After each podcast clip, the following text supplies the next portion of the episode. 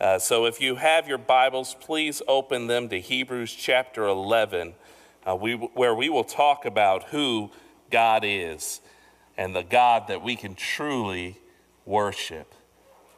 Let's begin in a word of prayer. Our Father and our God, you are, you always will be, and you always have been, and we praise you this morning. We lift up these songs of worship that honor your name. And Father, we ask that as we study your word, that you will guide and lead us according to your will, that you'll open up our hearts, that you'll open up our minds, our eyes, that we can see your truth. Father, we pray in Jesus' name, amen. It was a couple of months ago that I received a call from a stranger asking for help. He had a really good redemption story, and so I decided I'd go ahead and meet up with him. We met at the pilot over there on Merchants. I bought him a tank of gas. I brought uh, one of these bags of hope for him. I uh, gave information on a piece of paper about a food pantry uh, that we have supported in the past, the fish pantry. He had an amazing story. He had just gotten out of jail. You know how hard it is for folks to get out of jail to find a job? He had found a job and life was getting stable for him. He just needed some food, a tank of gas before he got that first paycheck.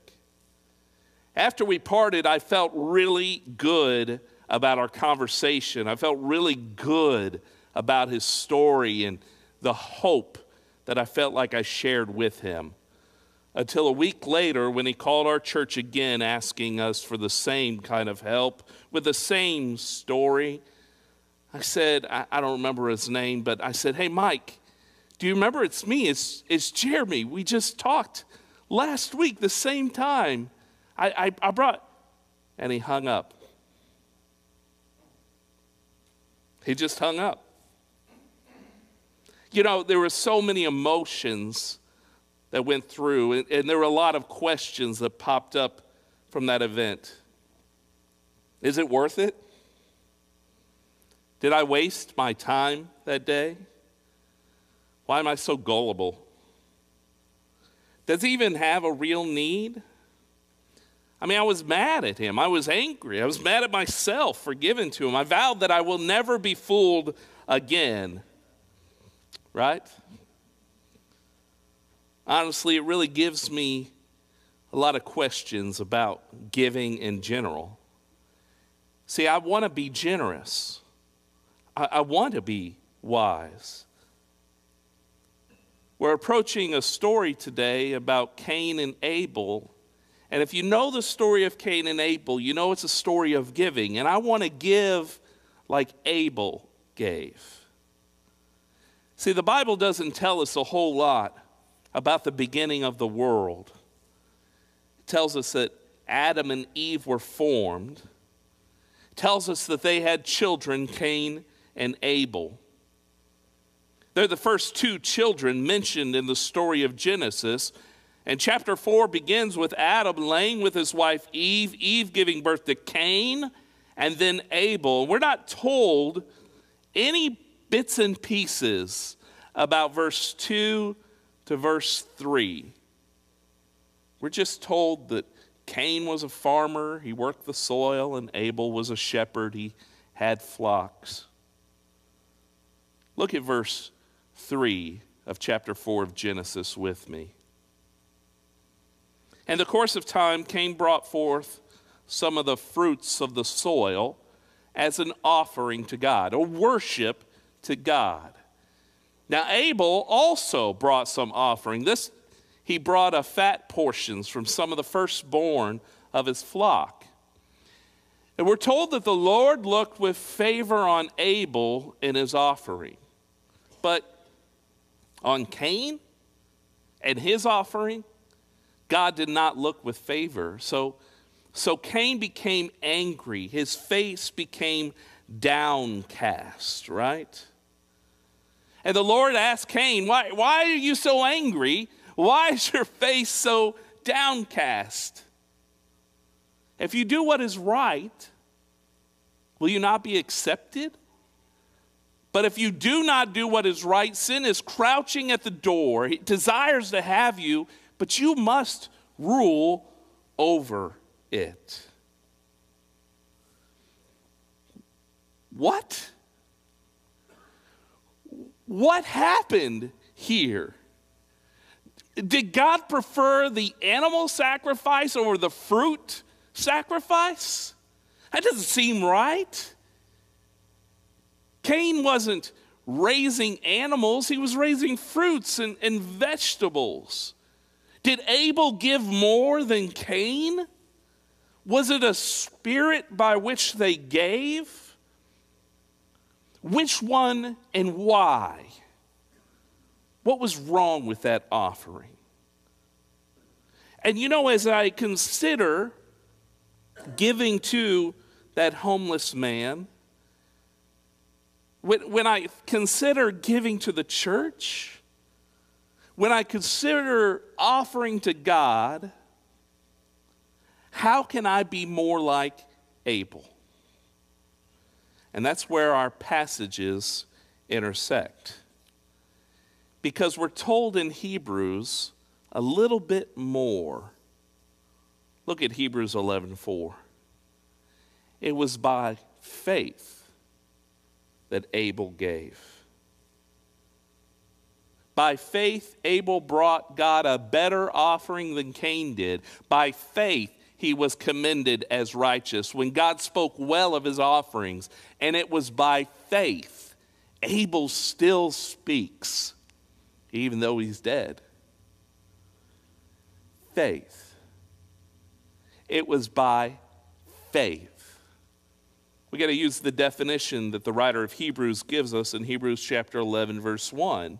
Faith is being sure of what we hope for and certain of what we do not see. The context of Hebrews chapter 11 is wrapped up in this idea of faith being sure of what we hope for and certain of what we do not see.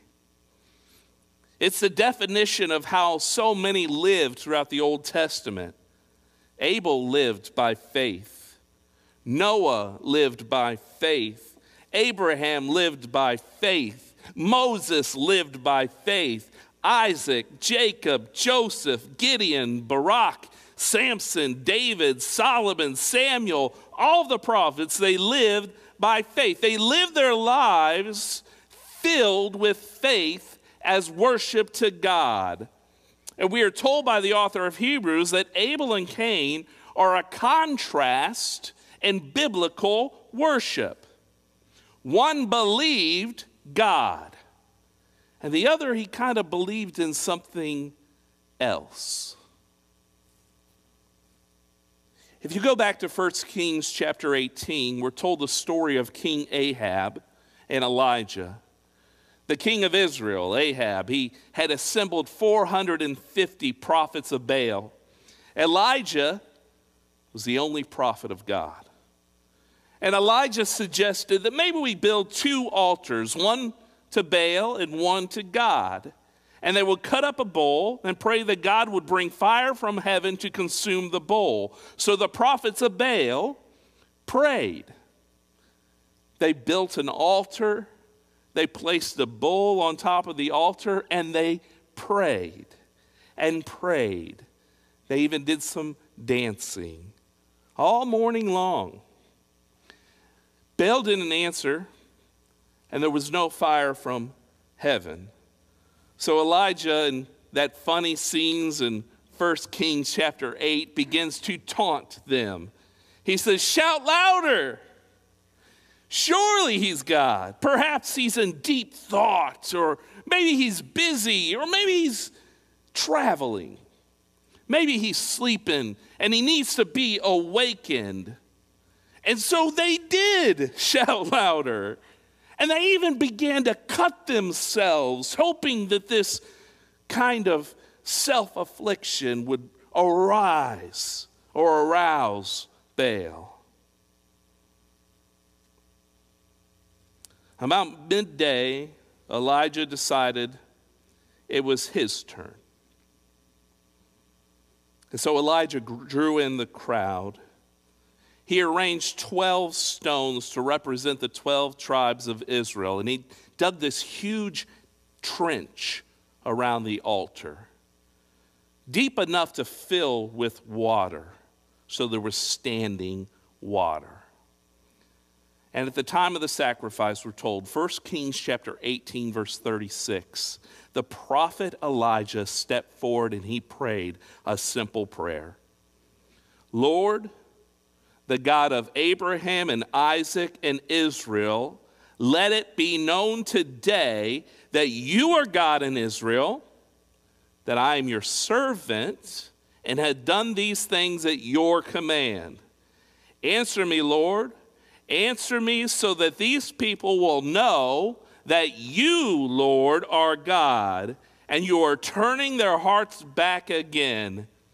And if you read on the story, immediately the fire of the Lord fell from heaven.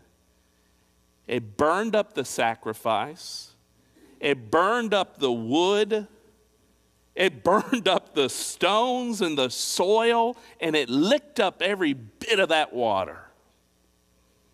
And when the people saw this, they fell prostrate and cried, The Lord, He is God. The Lord, He is God.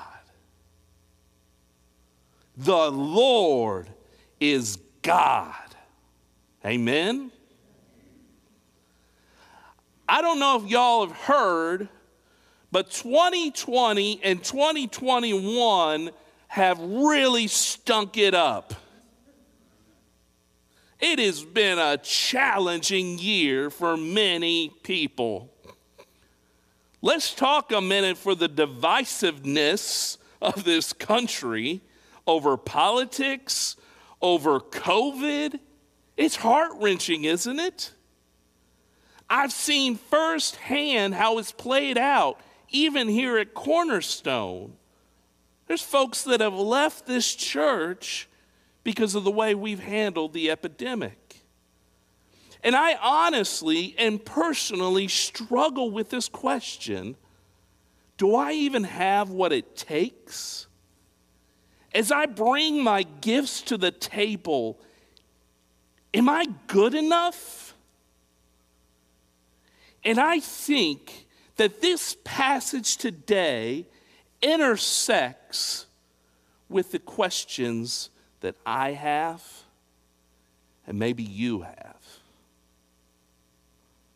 I want so badly for my gifts to make a difference. I want my service to this homeless man to make a difference. But maybe my faith is messed up. Maybe Cain was focused on the gift while Abel was focused on God. Maybe the prophets of Baal were focused on their dancing and words while Elijah was focused on God. Do I put my faith in what I give, what I do, and if I do, I miss out on what God has done, what God is doing, and what God will do. Do you see the distinction here? Will I be concerned with how I pray, what I pray, when I pray, or to whom I pray?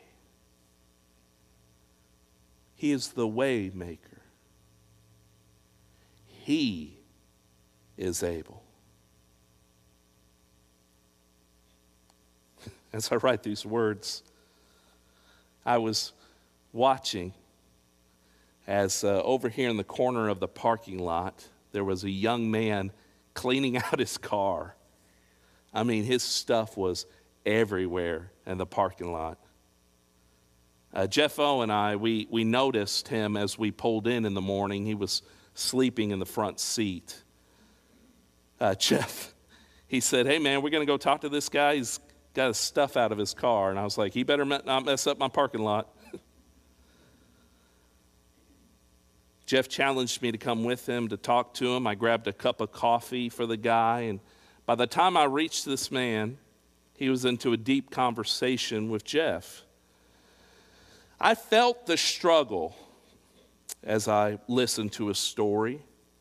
I mean, I prayed that God would give us words, but ultimately, as I was writing, I came to the conclusion that it wasn't the words that Jeff had to say, and it wasn't the words that I had to say.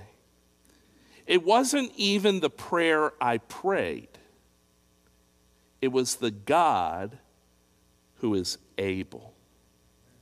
What about the God who was there in that moment? What about that God we serve? Imagine what life would look like if worship included faith. A God who could multiply our gifts, much like He multiplied the loaves and the fish. A God who can not only give us the words to say, but be with the person we're speaking with. You see, ultimately, worship without faith is not worshiping God, it's worship of ourselves. Worship without faith is not worship with God, it's not worship to God. It's worship of ourselves. You see, Abel was blessed not because he gave more than Cain, not because of what he gave to God, but because he had faith in God. And our worship should resemble that faith. Imagine what our worship would look like if it was a worship of faith in God. Do you have faith in God? This, this week, you're going to have so many opportunities to worship God. Whether you're singing in your car, whether you're helping a stranger, whether you're listening to a coworker, praying, serving your neighbor, or maybe even just a quiet time listening to God. Let your songs, let your prayers, let your service, let those actions be a reflection. Let those actions be a reflection of your inward faith in God, a God who is powerful, a God who is present. And even right now, we gather around the table and we're going to sing this song, It Is Well.